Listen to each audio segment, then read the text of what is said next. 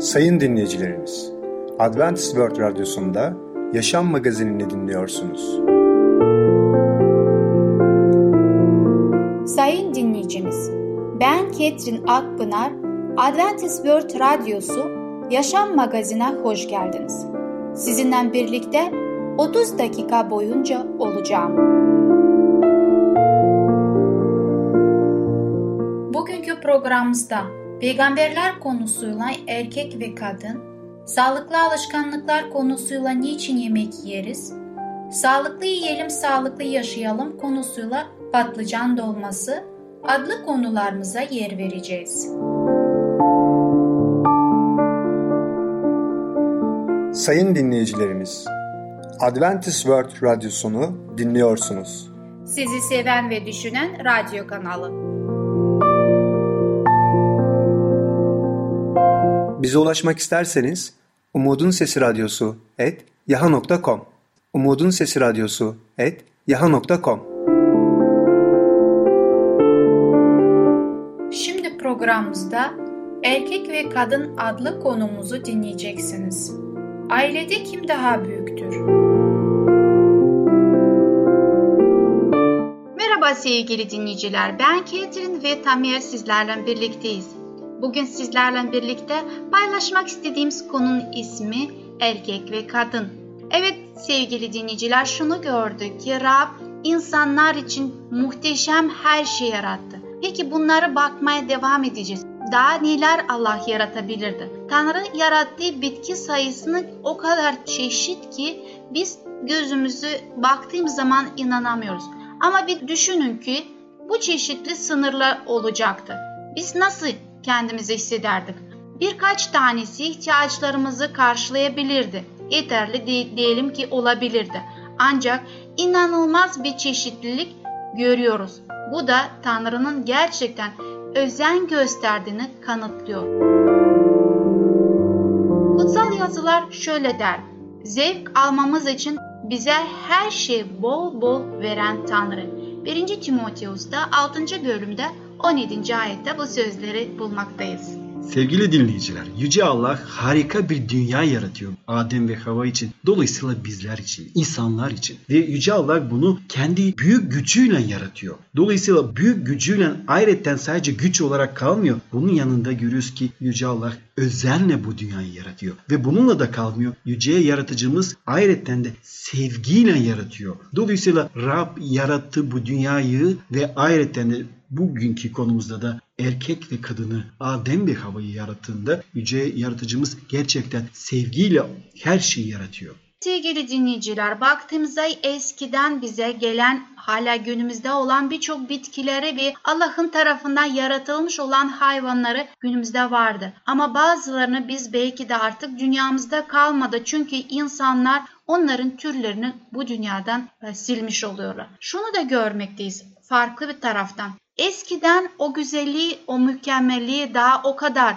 günahın yetkisinde kalmadığı her şeyi daha temiz şekilde görebiliyorduk. Ama günümüzde de artık teknoloji büyüdüğü için, genişlediği için Allah'ın verdiklerine daha derinliklerden bakmaktayız. Mikroskoplardan bakmış oluyoruz. Bir çiçeğin yaprağı, bir çiçeğin poleni, bir çiçeğin içinde topladığı o nektarını ve arının gelip onu toplaması ve bize bir bal haline dönüştürmesini baktığımızda o arı onu o kadar muhteşem bir şekilde yapıyor ki hiçbir cetvel, bir ölçü, sayı bilmeden o kaseleri muhteşem bir şekilde oturtuyor ki ve baktığımız zaman diyoruz ki Rab ne kadar büyüktür, muhteşemdir ve bizi düşünmektedir.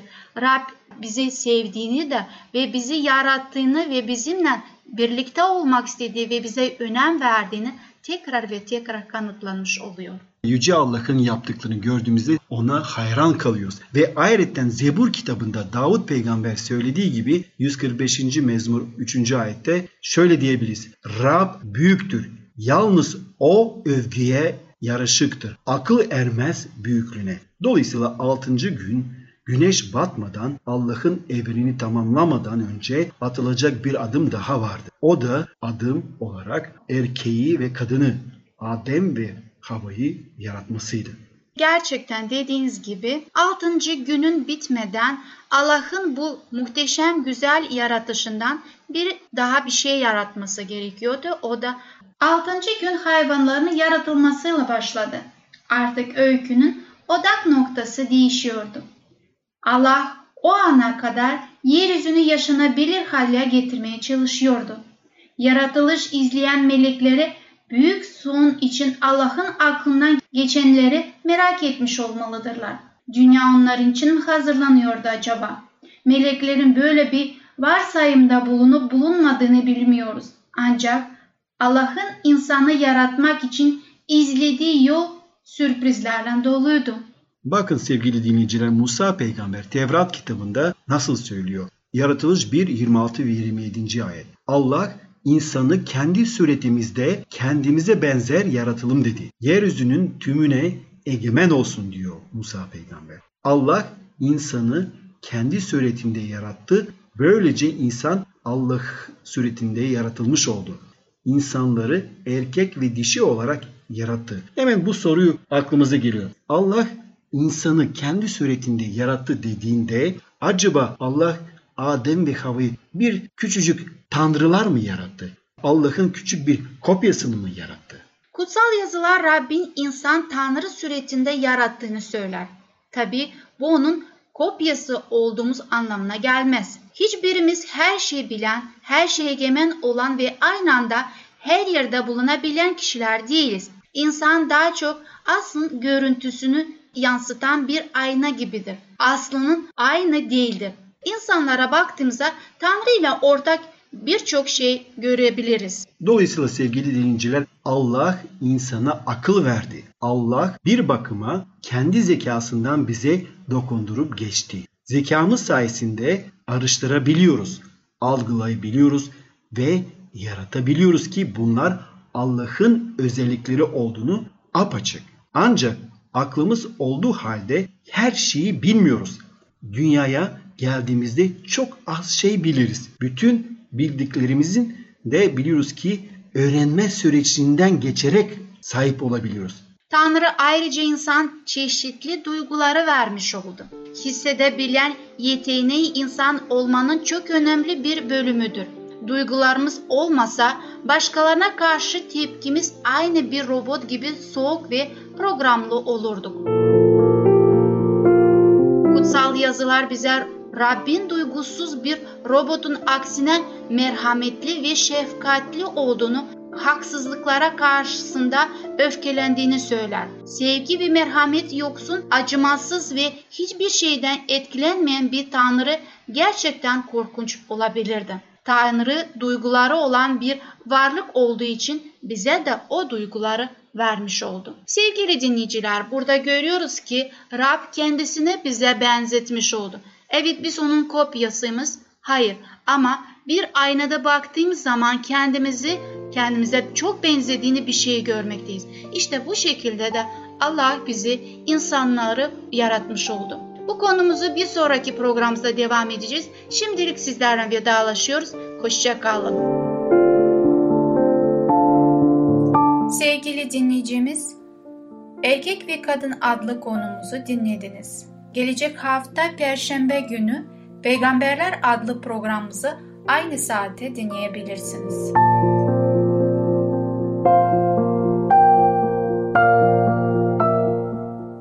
Sayın dinleyicilerimiz, Adventist World Radyosunu dinliyorsunuz.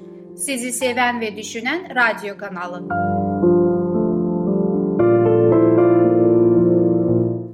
Bize ulaşmak isterseniz Umutun Sesi Radyosu et yaha.com Umutun Sesi Radyosu et yaha.com Şimdi programımızda Niçin Yemek Yeriz adlı konumuzu dinleyeceksiniz. Yiyeceğimiz ilacınız, ilacınız da yiyeceğiniz olsun. Merhaba sevgili dinleyiciler, ben Ketrin ve Tamer sizlerle birlikteyiz. Bugün sizlerle çok güzel konuşacağımız konunun ismi Niçin yemek yeriz? Evet, çok güzel bir soru. Acaba niçin yemek yiyoruz? Konumuza geçmeden önce sizlerle bir yazarın Hipokrates Yunan hekimi İsa'dan sonra 5. yüzyılında yaşamış kendisi şöyle demiştir. Yiyeceğimiz ilacınız, ilacınız da yiyeceğiniz olsun. Yiyecekler çiğnendiği ve yutulduğu andan itibaren enerji olarak vücudun gelişmesi için kullanılacağı kadar sindirim, emilme ve metabolizasyon gibi aşamalardan geçer. Sevgili dinleyiciler, 2000 yıl öncesi günümüzdeki coğrafyada biliyoruz ki egemen imparatorluk Roma İmparatorluğu'ydu. Ve Roma İmparatorluğu'nda bazı faydaları yönleri vardı ama bazı konularda çok zararlı yönleri vardı. Mesela beslenme konusuna gelince. Beslenme konusunda biliyoruz ki Romalı vatandaşları o dönemde yiyecek alarak zevk alıyorlardı. Yani onlar zevk almak için yiyecek yiyorlardı. Ve sonra biliyoruz ki bu doyma hissi ve doyma söz konusu olunca onlar bir şekilde bazı yöntemlerle midesini boşaltıyorlardı. Midedeki bütün yiyecek ne almışlarsa ağızlarına tekrar dışarı çıkartıp ve sonra yemek yemeye ve böylece zevk almaya devam ediyorlardı. Bakalım bilim adamlara göre beslenme ve sindirim nasıl ve ne olmalı? Biliyoruz ki sindirim konusunda içerdikleri besleyici maddelerden vücudumuzun yaralanabilmesi için besinlerin yapısal bir değişime girmeleri gerekmektedir. Sindirim ilk olarak ağızda başlayan bir değişim aşamasındadır. Yediğimiz besinler sindirim sonucunda yapısal ve şekilsel değişikliğe uğrarlar. Sindirimin asıl işlevi temel besin öğelerini yani karbonhidrat, yağ ve proteinleri kana karışabilecek şekilde daha basit kimyasal maddelere dönüştürmektedir. Böylece vücudumuzdaki hücrelerin tümü bundan yararlanacaktır. Sevgili dinleyiciler yemekleri yediğimiz zaman aslında şunu görmeliyiz ki bizim yiyecekler bedenimize düştüğü zaman neye dönüşürler bu çok önemli. Asimile edilebilen tüm kompleks karbonhidratlar glukoza dönüştürülür. Yağların tüm glisirol ve yağ asitlerine dönüşür. Proteinler de tümü amino asitlere dönüşür. Sonuç olarak değişme ihtiyacı olmayan vitaminler ve minerallere birlikte glukoz, glisirol, amino asitler ve yağ asitlerinden oluşan bir bir karışıma bağırsaklarda kalır. Sevgili dinleyiciler, konuştuğumuz konu biliyoruz niçin yemek yiyoruz ve bundan önce zaten sindirimi anlattık. Şimdi bir sonraki aşama geçiyoruz. O da emilme. Yani midemizi yiyeceklerle dolduktan sonra ne oluyor? Emilme söz konusu. Nasıl mı? İnce bağırsağından orta ve son kısımlarında boyunca aşağıda belirtilen yani bildiğimiz tarzdaki daha önce konuştuğumuz besinler ne oluyor? Onlar öğelere göre kana karışıyorlar. Yani vitaminler, mineraller, su ve aynı zamanda glikoz, gliserol, yağ asitleri ve amino asitler onlar biliyoruz ki artık emiliyorlar. Bu organizmanın ihtiyaçlarına göre besinlerin emmesini sağlayan aktif bir aşamadır. Evet sevgili dinleyiciler şunu görüyoruz ki hayatta kalmamız için yememiz gerekiyor ve yemek yediğimiz zaman artık sindirim sistemi çalışmaya başlıyor ve bedenimiz gerekli olan vitaminleri, yağları, besinleri almaya çalışmaktadır. Evet, aldıktan sonra bu besinleri bunlar bizim metabolizmamızı yani bedenimizde bir savunma sistemimizi devreye geçiyor ve metabolizmaya baktığımız zaman şunlar olmaktadır. Besinler bir kez kana karışırlar. Vücudun enerji ihtiyacını karşılaması ve çeşitli işlevlerini yerine getirebilmesi için metabolizma olmak üzere tüm hücrelere ulaşırlar. Vücudun gelişmesi için doğduğunda 3 kilo iken normal bir gelişme sonucunda 18 yaşında 60 kilo ağırlığında olan bir çocuğu düşünelim. Çocuk sonradan aldığı bu 57 kilo yiyeceklerden almıştır. İskeleti oluşturan minerallerden özellikle kalsiyum ve fosfor ile proteinden gelen amino asitler vücudun gelişimi için birlikte çalışan temel besin öğeleridir. Çünkü onlar vücudun temel yapısını oluştururlar. Ayrıca de biliyoruz ki vücut gelişimini konuşuyoruz ve 18 ya da 20 yaşına kadar sürekli devam eden bir onarım aşaması ve bazı organik doku yenilenmeleri oluşur. Örneğin derimiz, saçlarımız ve tırnaklarımız sürekli olarak yenileniyor. Ayrıca iç organları örten mukoza tabakası da sürekli olarak yenileniyor. Örneğin mide zarı her 3-4 günde rahimin iç kısmını örten rahim zarı her 28 günde bir yenilenir. Alüvarlar kırmızı kan hücreleri yani her 3 ayda bir kendilerini yenilenir. Vücudumuzun sürekli olarak yenilmesini sağlayan maddeler özellikle mineraller ve proteinler günlük olarak yediğimiz yiyeceklerden de elde edilir. Vücutta enerji üretilmesi Vücudumuzun tüm fonksiyonlarını yerine getirmesi için enerji gereklidir. Aslında yiyecekler yaşam için gerekli olan enerjiyi bize sağlayan yakıt konumundadır. Bedenimiz belli bir yaştan sonra bu vitaminleri ve mineralleri alamıyor. Bundan dolayı bizler bunları ek olarak takviye yapmamız gerekiyor. Organizma içerisinde diğer kimyasal bileşenlerden sentezlenmek suretiyle üretilmeliklerinden dolayı bu maddelerin vücudun dışında alınmaları gerekmektedir. Elzem amino asitler gerek bitkisel gerekse hayvansal kaynaklı olabilen amino asitler proteinlerin bir kısmını oluşturmaktadır. Vücudun elzem amino asitlerinde elde ettiği bazı amino asitler vardır. Fakat elzem amino asitlerin yerini başka hiçbir şey dolduramaz. Sevgili dinleyiciler, bugünkü konumuz sona eriyor. Bir sonraki programa kadar hoşçakalın.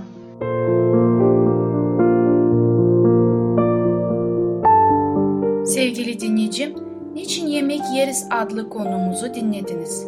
Gelecek hafta pazartesi günü Sağlıklı Alışkanlıklar programımızı aynı saatte dinleyebilirsiniz.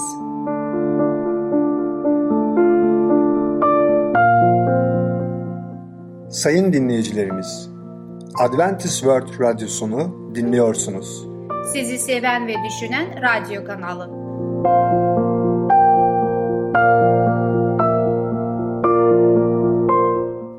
Bize ulaşmak isterseniz Umutun Sesi Radyosu et yaha.com Umutun Sesi Radyosu et yaha.com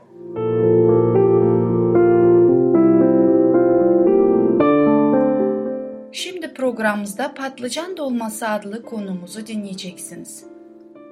Patlıcanın faydaları ve değerleri nedir?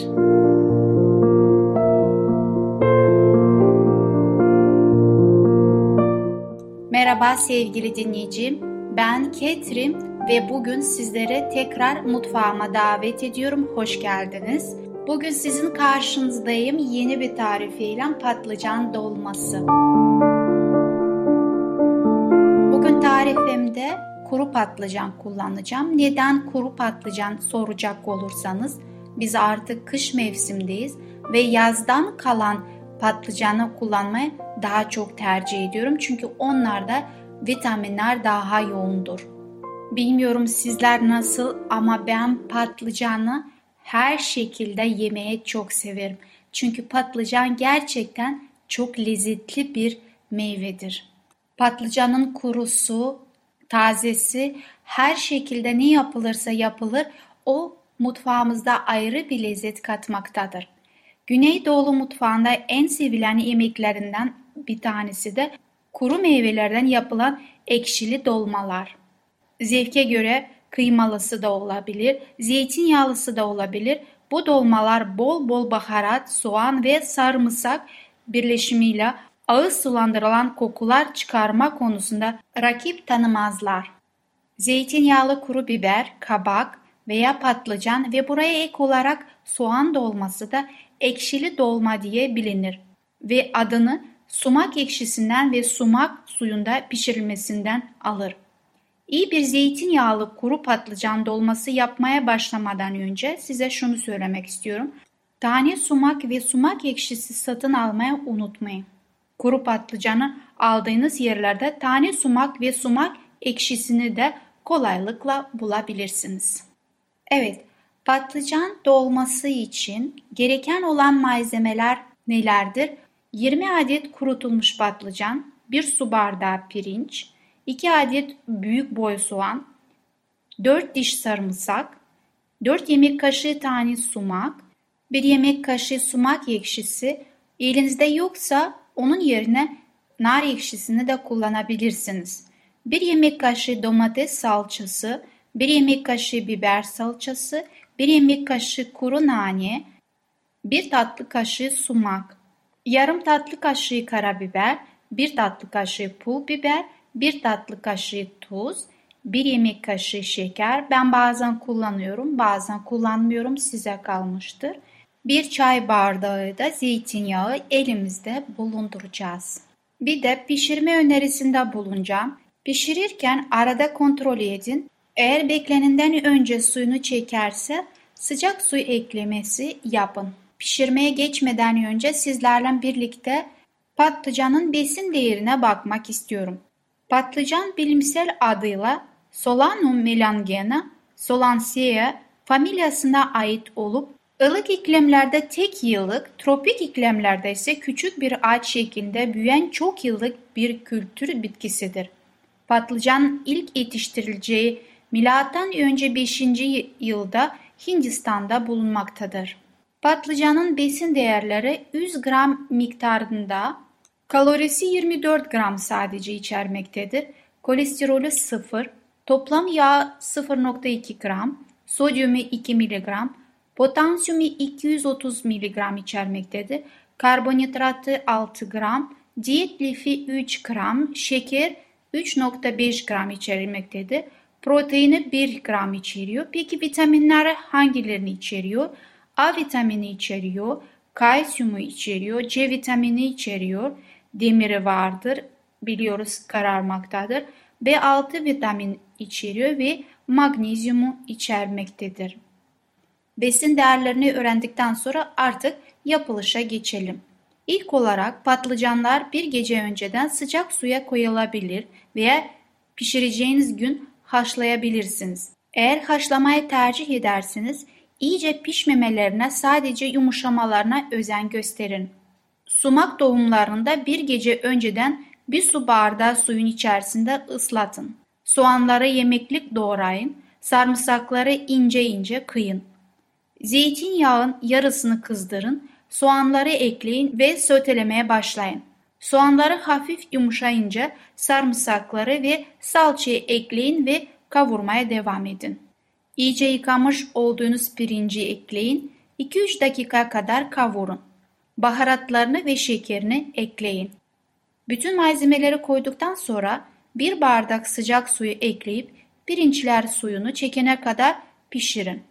Pirinçler suyu çekince önceden yumuşattığınız kuru patlıcanların içini üçte ikisini oranda doldurun. Doldurduğun Doldurduğunuz patlıcanları tencereye dizin. Üzerine süzdüğünüz sumak suyunu dökün. Kalan zeytinyağını da ekleyin ve pişirmeye başlayın. Kaynama başlayınca altını kısın ve 40 dakika kadar daha pişsin. Ocaktan almadan 15 dakika önce sumak veya nar ekşisini ekleyebilirsiniz. İster soğuk ister ılık yiyebilirsiniz. Afiyet olsun. Bu yemek gerçekten çok güzeldir yapıp denemenize değer. Şimdi hep birlikte patlıcanın faydaları nedir bakmaya sizi davet ediyorum. Beyindeki sinir hücreleri için gereklidir. Antioksidan yönünden zengindir ve kolesterolü düşürür, kalp ve damar sağlığını korur. Demir söktürücü özelliği vardır.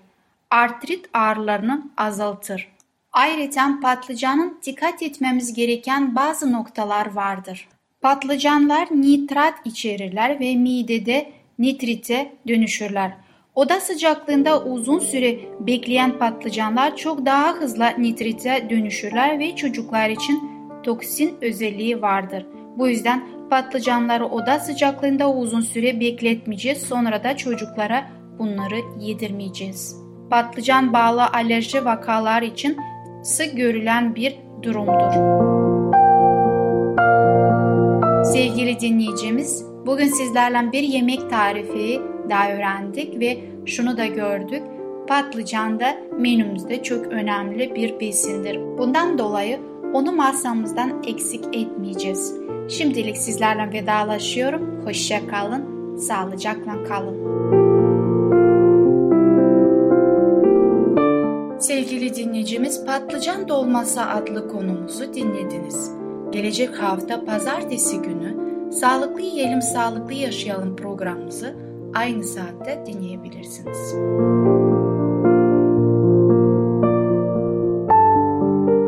Sayın dinleyicilerimiz, Adventist World Radyosunu dinliyorsunuz. Sizi seven ve düşünen radyo kanalı. Bize ulaşmak isterseniz Umutun Sesi Radyosu et yaha.com Umutun Sesi Radyosu et yaha.com Sayın dinleyicimiz, gelecek programımızda yer vereceğimiz konular Renkli Dünya, Geçiş Diyet, Gelecek için Hazırlık. Bugünkü programımız sona erdi. Bizi dinlediğiniz için teşekkürler. Bir sonraki programa kadar görüşmek dileğiyle. Hoşçakalın.